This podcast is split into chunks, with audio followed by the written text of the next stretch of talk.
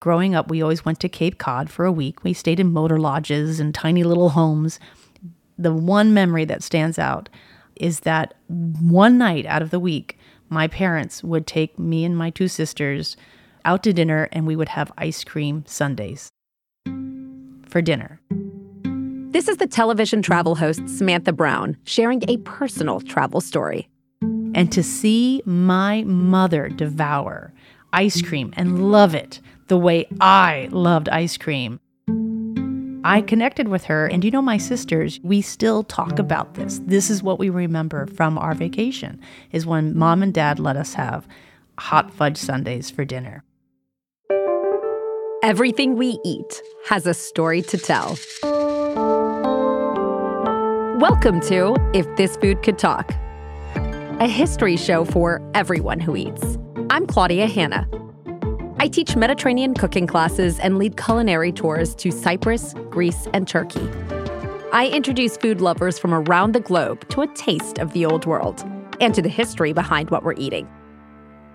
I called up Samantha Brown because I wanted to talk to her about a food we're both crazy about ice cream. Who isn't a lover of ice cream? I think it's one of the most universally loved, you know, food products in the world. She'd know. She's traveled the world visiting some 75 countries over the last 25 years. She's now the host of the public television series, Samantha Brown's Places to Love. So I asked, what kinds of frozen treats have you found in these places? Taiwan, they have mango ice and it's mounded high. It's probably uh, eight to 10 inches high. Uh, unbelievable bowl of uh, shaved ice, cream, sugar, mangoes, and it's just beautiful. On another trip to Seoul, South Korea, Samantha still laments the ice cream she didn't get to try. The ice cream that got away, I would call it, is they have something called Jjipangi, and it's fascinating. Their cone is made of corn, and it looks like that. It's sort of yellowy, like a puffed corn, but it's in the shape of almost like a saxophone. And Samantha says she's been able to encounter new ways of eating ice cream. We did this ice cream shop in Auckland, New Zealand called Giapo. Their feeling was that the way we enjoy ice cream um, can be boring. And so they really started to experiment with like how we receive ice cream. So they did like wearable cones, like edible finger puppets but they shaped the cone with fingers and and they would put ice cream in the tiny cones and then they had these really fun wearable lips so it was just this like chocolate covered you know like that hard magic shell what was lovely was not only were people having fun with this, they were opening up to others. And I realized really what they created was this whole social order of how we interact. That's the thing about ice cream. It's not just any delicious food, and it's not just any dessert. It's special. It's soothing, joyful, even thrilling, all at once. So, as the long days of summer are drawing to a close, we wanted to bring you an episode as uplifting as the icy treat itself. Today, a story in three parts. We're covering three different eras in American history in which ice cream plays a surprising, delightful, and very important role. Plus, I'll share a recipe and a memory of my favorite childhood ice cream. All of this coming up after the break. I don't care how old you are. I'm willing to bet that you have a memory of enjoying an ice cream cone on a hot summer's day.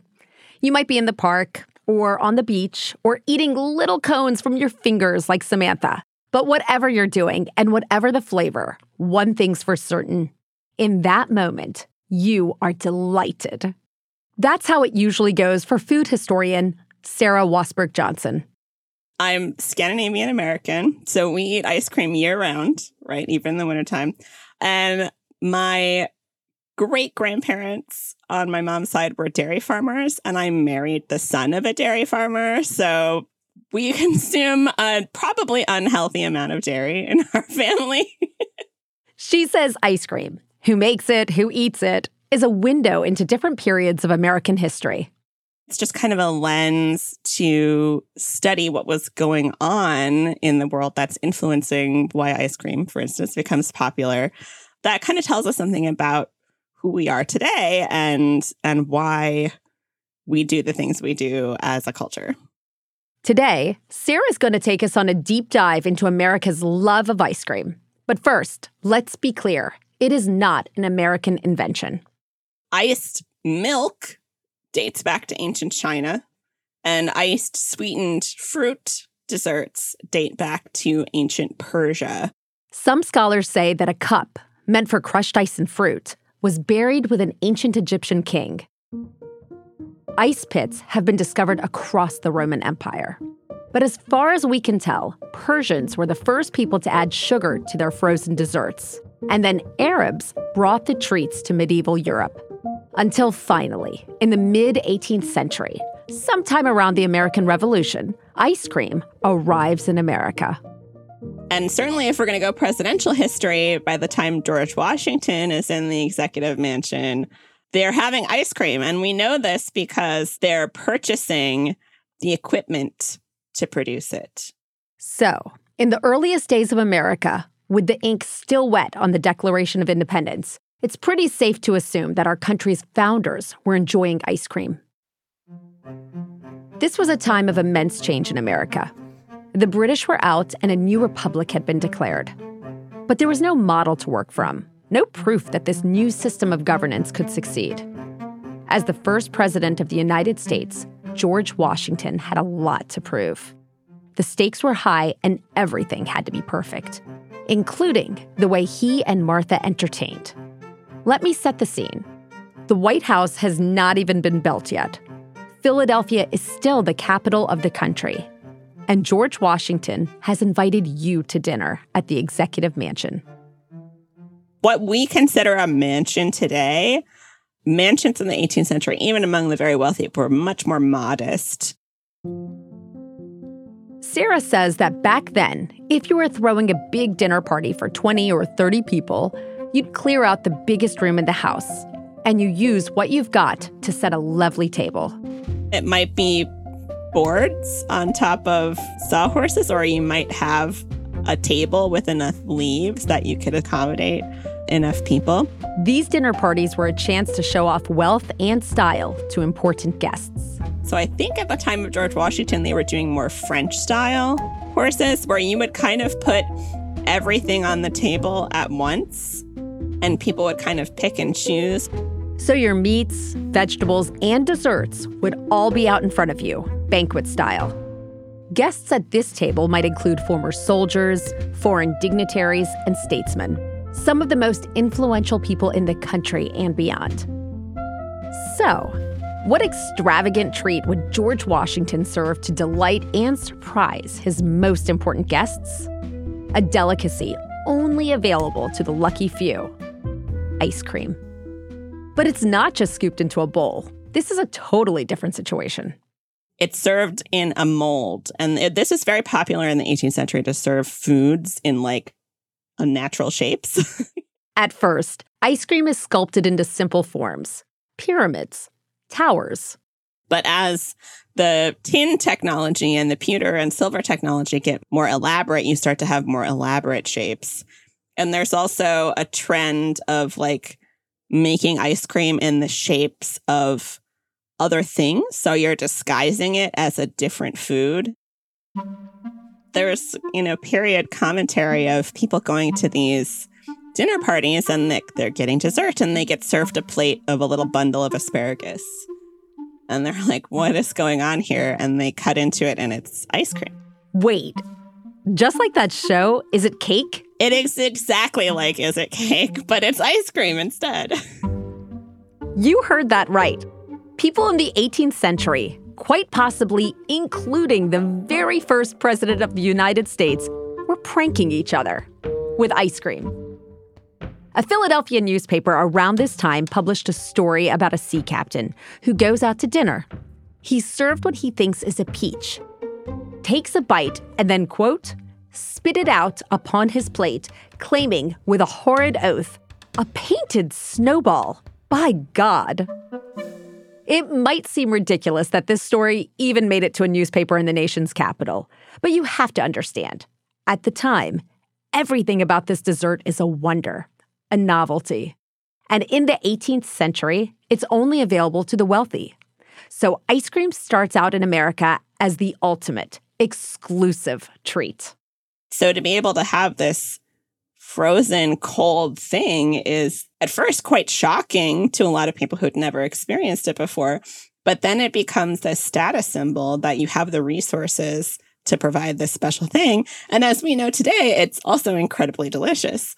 So it it's kind of like this addictive combination of of status and wealth and deliciousness that make it really popular. So we know who was eating ice cream in the 18th century, and we know what it looked like back then. But what did it taste like? Well, there's another presidential figure who can help us answer that question Thomas Jefferson. He's often credited as the first person to bring vanilla ice cream to America. There's documentation he has a handwritten recipe for vanilla ice cream.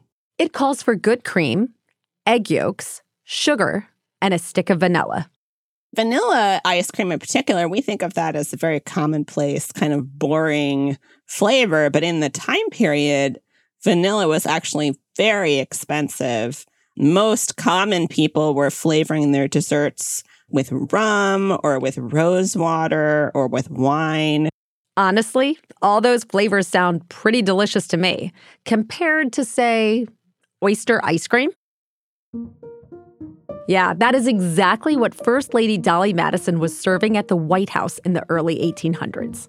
Well, that's how the legend goes, at least. Sarah says we don't actually know for sure what flavors the First Lady was serving at her parties, but we do know that oyster ice cream existed. It's documented in a cookbook called The Virginia Housewife from 1824. Oyster ice cream, debatable how good it is. I think one thing to understand is that it doesn't include sugar. So you're basically making oyster soup, straining the oysters out, and then you're freezing that. Oh, wow. Okay, well, oyster soup aside, why was ice cream something only the rich and powerful could afford? And why was its existence such a novelty? Well, let's think back for a moment to how it was even possible for George Washington and the other elites to enjoy it in the first place. The United States has all of the conditions that are necessary to produce ice cream. We have easy access to the Caribbean sugar trade. We have ample access to pasture for dairy cattle. In the Northeast, in particular, it gets cold enough in the wintertime that there is abundant natural ice. So if you have property, you can harvest it. And we need to take a moment here to recognize a darker truth. The elites of our newly formed country owned slaves. This horrifying reality of forced labor is what afforded them the ability to make ice cream so cheaply, along with the rest of their meals. And that's not something that always gets recognized in American history. A lot of people throughout the colonies are using enslaved labor in their kitchens because it is very difficult, heavy manual labor. You are cooking over an open hearth. You're using heavy cast iron equipment. It's hot. You have to haul water. You have to haul wood. Slavery is what made the comfortable, routine life of white people possible. But what also gets left out of the history books is that enslaved people were often the innovators behind these historic dishes. Remember Thomas Jefferson and his famous vanilla ice cream recipe? Well, it likely wasn't his. More than a decade before Jefferson became president, he was the minister to France. And on his many trips to Europe, he did develop a keen interest in the culinary arts. He's often cited as the person who popularized French cuisine in America, including, believe it or not, mac and cheese, French fries, and vanilla ice cream. But he's not the person actually implementing most of these ideas, right? That's his enslaved kitchen staff, including Chef James Hemings, who actually does not go with him to the White House. He negotiates his freedom before Jefferson becomes president. James Hemings was brought to Jefferson's estate at just nine years old and worked as an enslaved member of the Jefferson household for most of his life. Jefferson, who wanted a personal chef trained in the art of French cuisine, sent Hemings to France when he was 19. There, he apprenticed under some of the finest chefs in the country before becoming head of the Jefferson kitchen. So, more than likely, it was actually Hemings who introduced everything from creme brulee to that famous recipe for vanilla ice cream. And Hemings is not the only black chef who features prominently in the history of ice cream in the US. Another man, Augustus Jackson, worked in the White House kitchen for 20 years. He ends up opening an ice cream shop. He's listed as a confectioner in Philadelphia in a Philadelphia directory in 1837. It's widely believed that Augustus Jackson invented a more efficient way to make ice cream that's still used today, adding salt to the outer layer of ice, lowering its melting point. This keeps the cream cold for long enough to churn it into a smooth, frozen dessert. Then there was Sallie Shadd, an emancipated black woman who reportedly made fruit ice creams for her catering company in Delaware. The story goes Shadd's strawberry ice cream got the attention of First Lady Dolley Madison, who then served it at her husband's inauguration party. And let's be real, strawberry ice cream sounds like a step up from that frozen oyster soup. Sarah says it's these Black American innovators who helped make ice cream available to the public and not just to the elite. Ice cream starts to become a lot more accessible in the early 19th century because of people like Augustus Jackson and Sallie Shadd who are working as commercial confectioners. And that really starts in the 1820s and 30s as the United States is urbanizing, right? We're starting to get cities, which is going to support a business like that. But also we get the development of like commercial ice harvest. So you don't have to own your own pond anymore to be able to have access to natural ice in the summertime. Ice becoming more available to people at home was a major turning point. It's hard to overstate the impact of people being able to refrigerate foods by putting a block of ice into an insulated cabinet, an ice box. And when there's more ice for everyone, there's more ice cream too. After the break, find out what role ice cream played in women's liberation and why the US Navy built its own floating ice cream factory during World War II. All that and more coming right up. This week on If This Food Could Talk, we're covering ice cream in America and the surprisingly important role it plays in our history. Now, on to the late 19th century. This is a time when ice cream has become more widely available to the middle classes. And there's a new concept that's captured the imagination of Americans everywhere. Join me as we step inside the soda fountain. You're a kid, right? And you're going out in public with your mom and you stop at the soda fountain. So it's in a pharmacy, probably. You go in, and pharmacies are usually like long, narrow, kind of dark buildings with a lot of wooden shelves and a lot of, you know, colorful items on the shelves. But in the back, there's a long bar with a mirror behind it, and all these kinds of spigots. And there's a lot of people. And you can hear like the of soda water being dispensed and maybe the clink of spoons.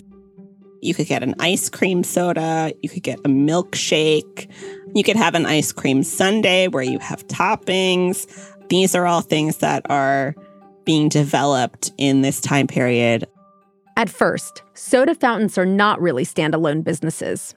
They're a new offering built inside of existing pharmacies. This is a time when candy and medicine are not as far apart from each other as you might imagine. The science of nutrition is brand new, and people on the cutting edge are thinking about food in a whole new way. So we start to understand that there are carbohydrates and fats and proteins and guess what? Food has all three of those things naturally present milk. And sugar is seen as a good thing because it's a carbohydrate and it gives you energy. And so, you know, candy and soda and ice cream, these were all safe, acceptable, fun, delicious things for children and even adults to consume kind of without restriction.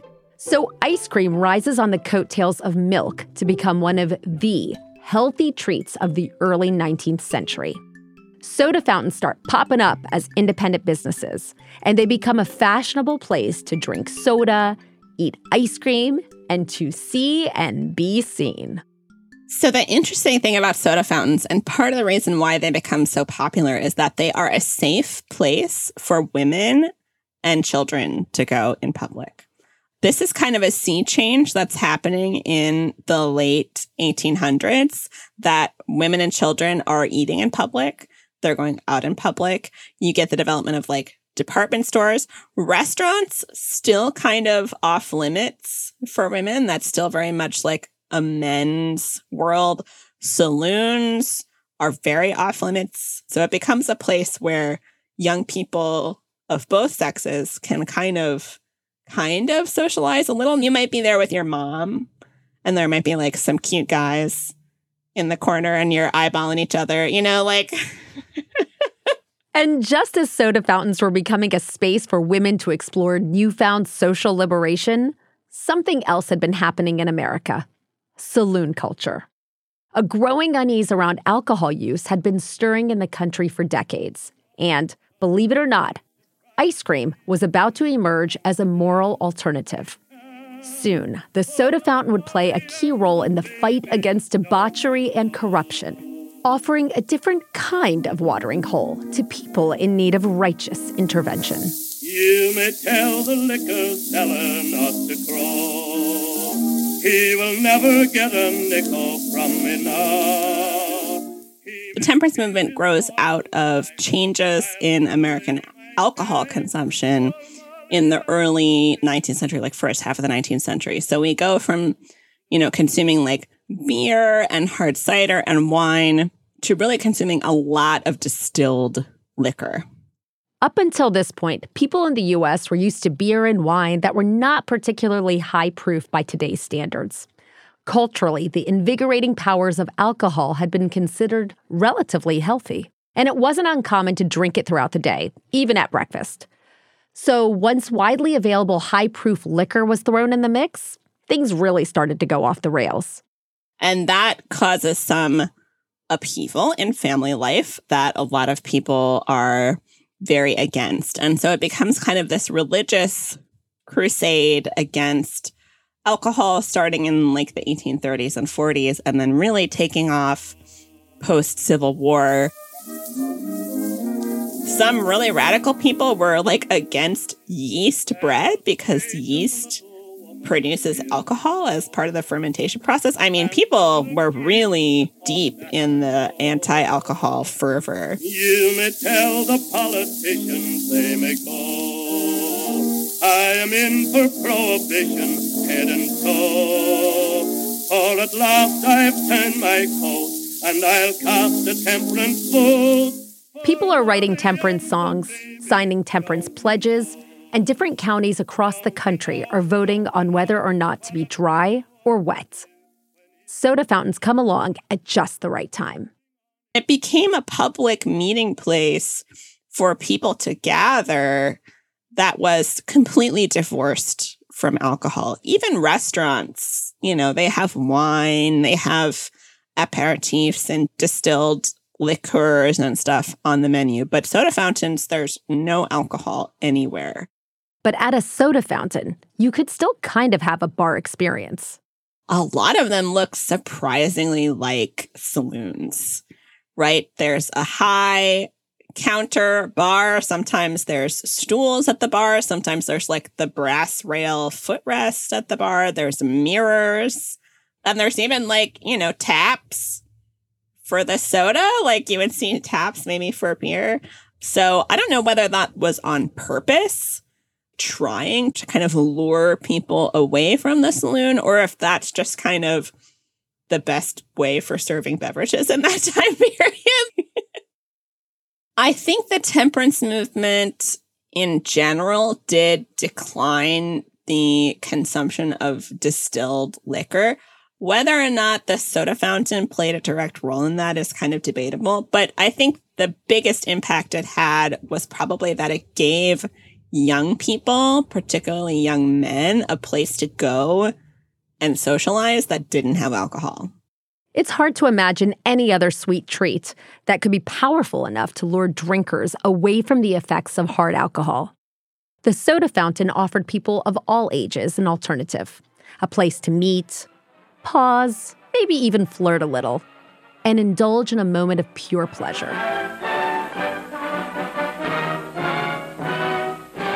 And it wouldn't be the last time that ice cream would come to the rescue giving young men a respite from the pressures of a very complicated world. Somewhere in the Pacific, a U.S. Navy carrier task force steams into Japanese waters. Lookouts signal the approach of enemy planes, and anti aircraft shells fill the sky.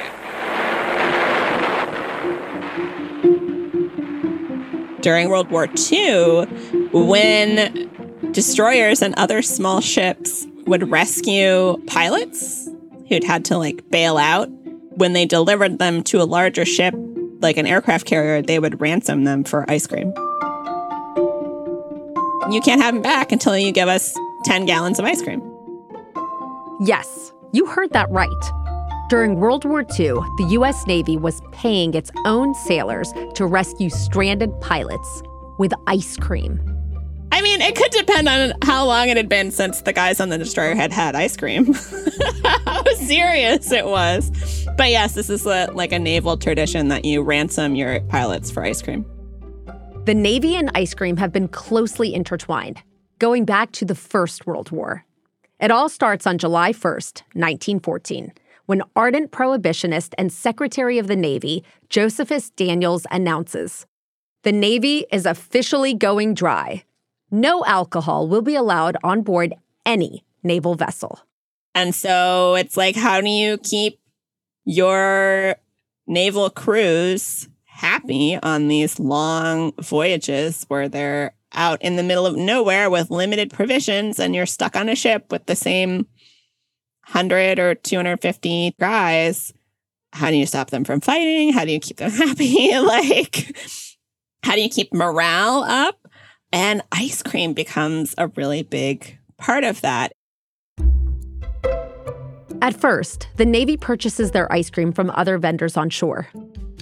But because they're not controlling how the ice cream is made, they were having like disease outbreaks.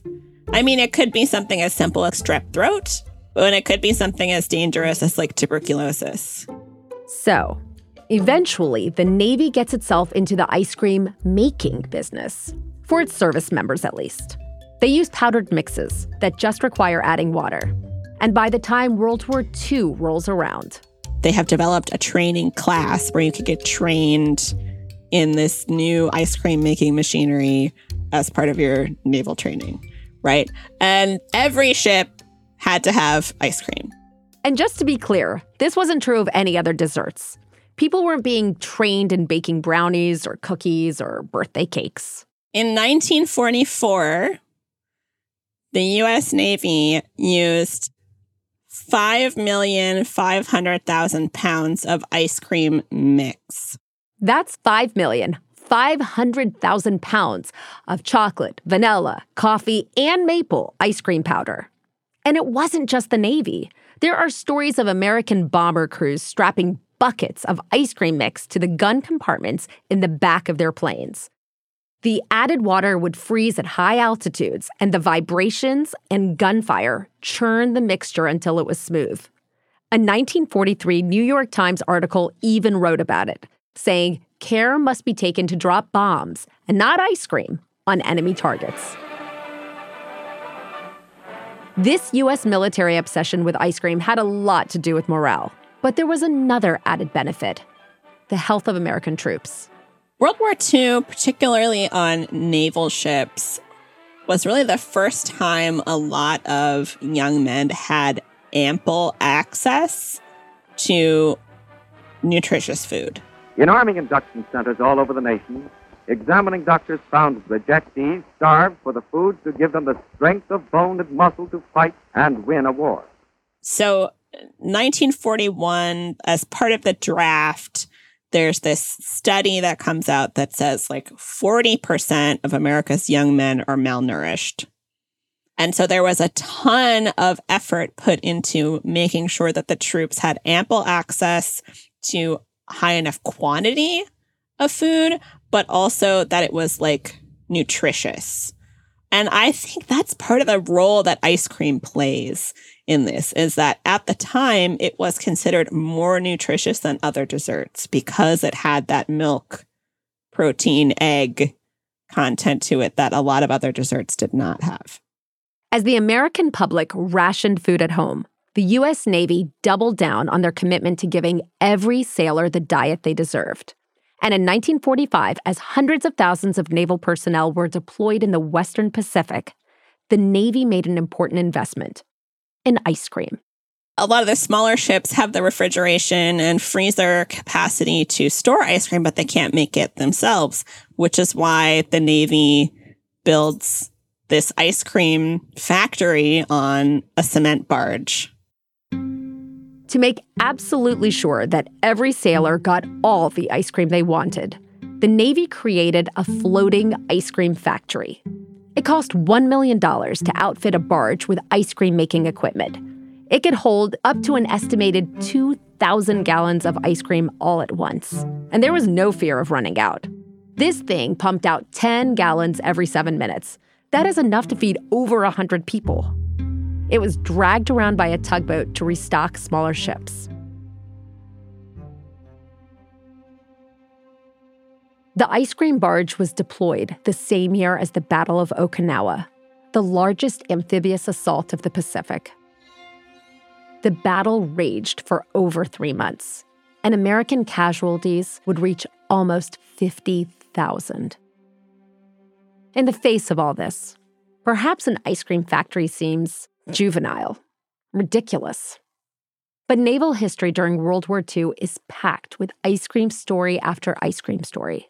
And all of these stories are moments that survivors remember. It's 1942 during the Battle of the Coral Sea, and the aircraft carrier USS Lexington is hit by torpedoes and bombs from Japanese aircraft. So the ship is like on fire, it's sinking, and the captain gives the order to abandon ship. There's at least one oral history of somebody who was on the Lexington talking about taking the ice cream. It's at least two and a half or three hours and finally gave the orders to abandon ship. This is tape from an interview at the U.S. Naval Institute. The speaker is 69 year old, retired naval officer, Admiral Noel A.M. Gayler. He was on the U.S. Lexington when it was bombed.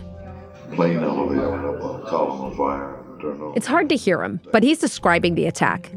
He says it took about two and a half to three hours after the ship was hit for the captain to give orders to evacuate. There are explosions. A plane elevator catches up in a column of fire and turns over on the deck. Finally, the crew are forced to the stern where the ice cream plant is. Some clown passed the word that free ice cream. Sailors were abandoning ship, lining up for free ice cream across the. He says some clown passed the word that there was free ice cream. Sailors were abandoning ship, lining up for free ice cream. They go into the ice cream lockers and they take their helmets because, of course, when you're in an engagement, everybody has their helmet on. They take their helmets and fill them with ice cream before they abandon ship. Puked it up as they've been swimming in salt water for a while. People don't realize how young they were. God, they were 19. Um, That's Admiral Gayler again, saying the sailors couldn't keep the ice cream down once they were swimming in the salt water. Then he says, people don't realize how young they were. God, they were only 18, 19. I think, you know, I think a lot of those guys were probably very aware that they might not make it out. you know, even if they make it to a lifeboat or make it out into the water, there's no guarantee that they're going to get rescued. And so, what's the thing that's going to bring you some happiness?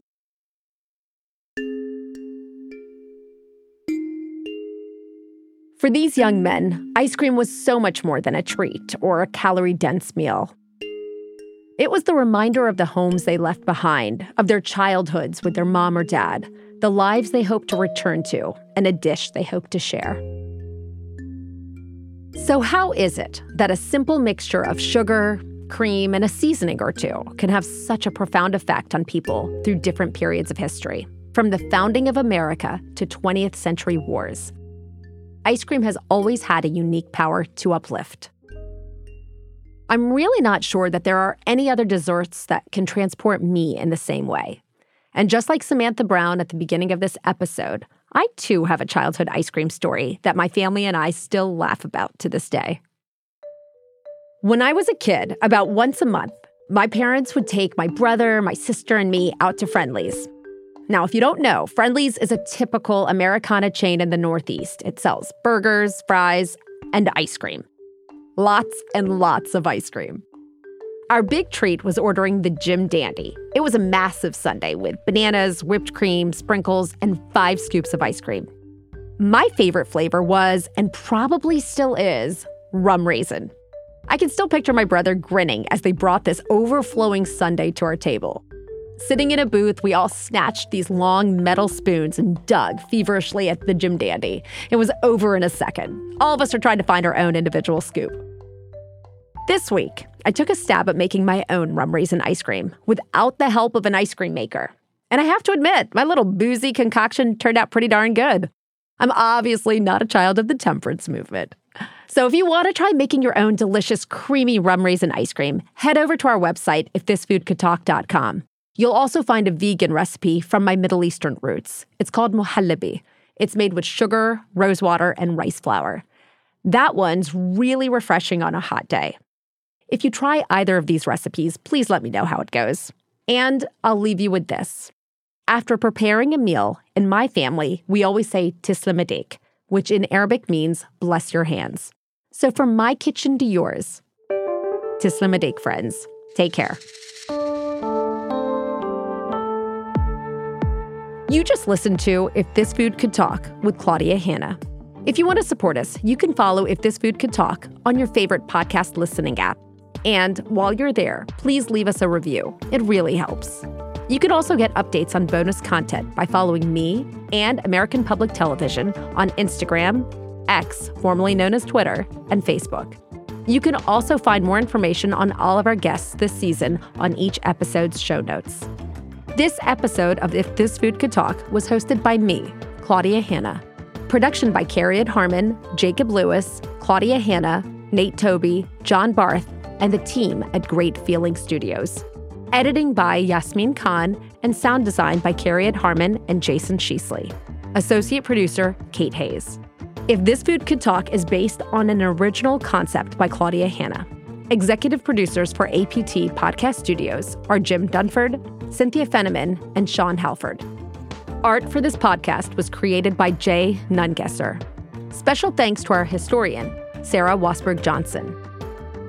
APT, American Public Television, is the leading syndicator of high quality, top rated programming to American public television stations. You can learn more at aptonline.org.